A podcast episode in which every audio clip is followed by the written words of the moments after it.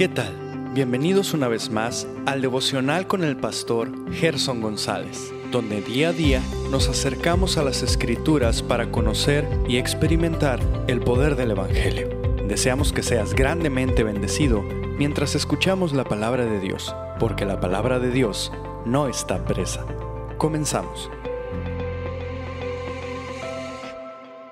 Buen día, acompáñame por favor al Salmo 112. Vamos a continuar allí ah, nuestros devocionales en esta ocasión pensando en cómo es el hombre que teme a Jehová. Esa es una de las cosas que este salmo nos permite reconocer. Pero antes de llegar ahí, consideremos las palabras de Richard Alain, buscando cielos nuevos. Señor, no te enojes porque tu polvo y cenizas te hablan de esta manera, pero has elevado mis expectativas y me has hecho esperar grandes cosas de ti. Si no hubiera creído, el hecho de que tú me escribieras estas cosas habría sido en vano. Tu verdad habría sido deshonrada. Tus palabras me hacen arrepentirme de mis celos y mis dudas acerca de ti. Sé que amas la humilde confianza y no te deleitas en nada más que ver a tus hijos confiar en ti. Sin embargo, también sé que mis esperanzas no van más allá del fundamento de tus promesas. Seguramente mis expectativas son infinitamente inferiores a lo que encontraré.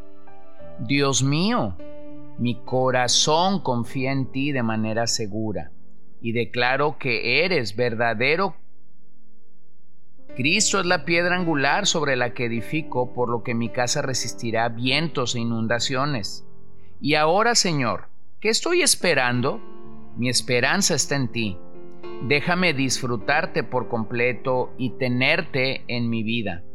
El deseo de mis ojos es que me permitas ver tu hermoso rostro y escuchar tu dulce voz.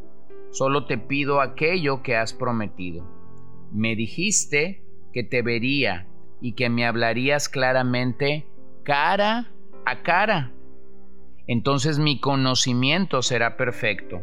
Veré tu luz inaccesible y mis débiles ojos no se humedecerán cuando mire fijamente al sol de justicia para contemplar tu gloria.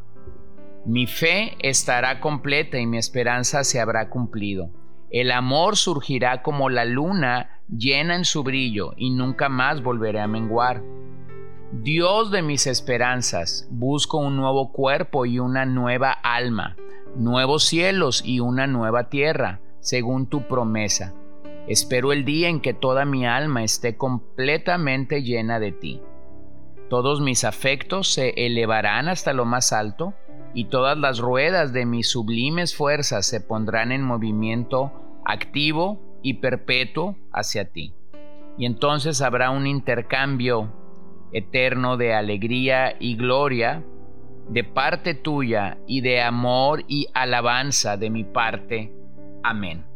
Bueno, qué bueno es poder reconocer esto, reconocer que realmente somos peregrinos y extranjeros y que nuestra, nuestro fin es nuevos cielos y nueva tierra. Lógicamente, con esto no estamos promoviendo un escapismo, con esto no estamos promoviendo que nuestras responsabilidades presentes como padres, como hijos, como creyentes, ah, como ciudadanos sean simplemente dejadas a un lado, pero sabemos que nuestra realidad final en la eternidad es estar con el Señor.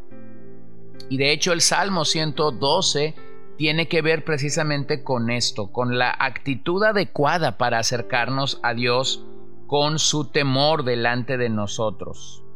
El Salmo 112 destaca cómo vive el hombre que responde a la palabra de Dios y a sus obras.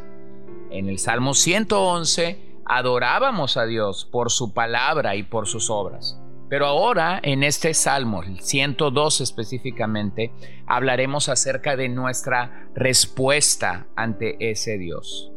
Por un lado, el Salmo 111 es un himno de alabanza a Dios y el 112 es un salmo de sabiduría. Hay varios paralelos entre estos salmos. Hay quienes llegan a pensar que el Salmo 102 es un comentario ético del Salmo anterior. En este Salmo encontramos que el hombre que teme a Jehová va a reproducir las características de Dios en su vida. Así que observa nuevamente que el Salmo 112 inicia con la palabra aleluya. Alabado sea el Señor.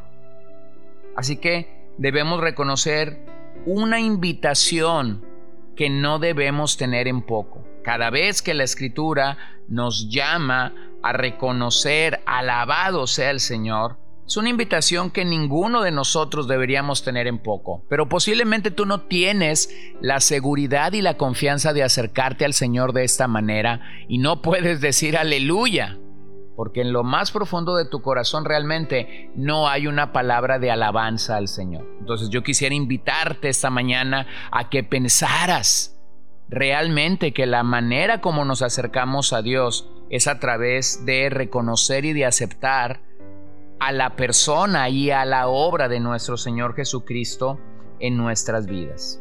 El salmista destaca que el hombre que ha respondido a Dios y a su obra va a manifestar su carácter. El salmo anterior termina hablando del temor de Dios y el 112 inicia declarando, Bienaventurado es el hombre que teme a Jehová. Hay muchos énfasis en nuestros días en la bendición de Jehová, pero este salmo nos alienta a temerlo y obedecer su palabra antes de esperar su bendición. De hecho, nuestra felicidad proviene del deleite y gozo que surge del corazón que estudia y pondera la palabra de Dios. Así que yo quisiera animarte esta mañana a que pensáramos en esto, en la necesidad de encontrar deleite en la palabra de Dios, tal como Salmo 1 lo dice claramente, bienaventurado el varón que anduvo o que no anduvo en consejo de malos, ni estuvo en camino de pecadores, ni en silla de escarnecedores se ha sentado, sino que en la ley de Jehová está su delicia, y en su ley medita de día y de noche. Será como árbol plantado junto a corrientes de aguas, que da su fruto en su tiempo, y su hoja no cae y todo lo que hace prosperará. Observa que somos verdaderamente prósperos cuando obedecemos los mandamientos de Dios. Ciertamente no hay obra que nosotros podamos hacer para ganar la salvación y ese no es el punto del Salmo 1. El punto es que realmente el hombre es bendecido cuando teme a Jehová y por ende obedece, guarda sus mandamientos, cumple sus mandamientos, haya gran deleite en encontrarse amando y siguiendo los mandamientos del Señor. Bueno, en nuestros días hay un énfasis increíble por las bendiciones de Dios, pero no por temerle a Jehová. Todos queremos ser sanos, todos queremos ser felices, todos queremos tener una buena y una larga vida, pero pocos estamos pensando en cómo debe de verse mi temor delante de Jehová. Así que yo quisiera ir contestando esa pregunta mientras vamos avanzando en el Salmo. La pregunta es, ¿cómo es el hombre que teme a Jehová? Bueno, veamos los primeros tres versos. Aleluya. Cuán bienaventurado es el hombre que teme al Señor, que mucho se deleita en sus mandamientos. Poderosa en la tierra será su descendencia, la generación de los rectos será bendita. Bienes y riquezas hay en su casa, y su justicia permanece para siempre. Entonces lo primero que el Salmo nos dice es que el hombre que teme a Jehová es bendecido. El fundamento de esa dicha es el temor de Dios en su vida. Así que todo inicia con nuestra vida de temor delante de Dios. La, palabra bienaventurado en hebreo es ashre, que significa feliz o dichoso. Es equivalente al griego Macarios que Jesús usa en las bienaventuranzas. ¿Lo recuerdas? Mateo capítulo 5, los primeros versículos. Es bienaventurado, primero, porque teme al Señor, Verso 4, porque su carácter es la imagen de su Señor. Y verso 7, porque confía en el Señor. Proverbios 3:7, no seas sabio en tu propia opinión. Teme a Jehová y apártate del mal. Eclesiastés 12:13, el fin de todo el discurso oído es este, teme a Dios y guarda sus mandamientos, porque este es el todo del hombre. Bueno, obsérvalo, porque de allí el salmista continúa con nuestro deleite en sus mandamientos. Grandes son las obras de Jehová, buscadas de todos los que la quieren, dice el Salmo 111.2. Así que el hombre de Dios se deleita en gran manera. Este es un verbo enfático que significa encontrar placer en algo. La Biblia de las Américas lo traduce que mucho se deleita en sus mandamientos. Así que esto marca la diferencia entre el deseo y la pronta disposición por guardar y por obedecer realmente la ley. Y lo que va más allá de una obediencia servil. Pero lo que hace el hombre de Dios tendrá efectos en su descendencia. Su descendencia, dice este pasaje, será poderosa. Así que aquí podemos observar una consecuencia de la bendición de Dios y sucede en lo más íntimo del hogar. La descendencia de los rectos serán héroes, guerreros, valientes, hombres fuertes, hombres que cumplen el propósito de Dios para con su generación presente. Así que como padres debemos entender que lo que hacemos sea bueno o sea malo, repercutirá en la vida de nuestros hijos. Hay un error que muchos padres suelen cometer al pensar que con alejar a sus hijos de influencias malas, ellos están haciendo un gran trabajo. Pero mi hermano, eso tan solo es la mitad. Hacemos un buen trabajo cuando nosotros realmente cultivamos el temor de Dios en lo más íntimo de nuestro hogar. Hacemos un buen trabajo cuando permitimos que nuestros hijos nos vean caminar y nos vean y reconociendo la gracia de Dios en nuestras vidas. Es decir, que nos vean temiendo a Jehová día tras día. Eso es lo que impactará realmente el corazón de nuestros hijos, de tal forma que ellos anhelen, anhelen realmente ser esa generación poderosa en las manos del Señor. Vamos a orar en esta ocasión, vamos a suplicar al Señor que nos perdone, porque creo que todos en algún momento hemos fallado y nos hemos desviado de nuestro caminar.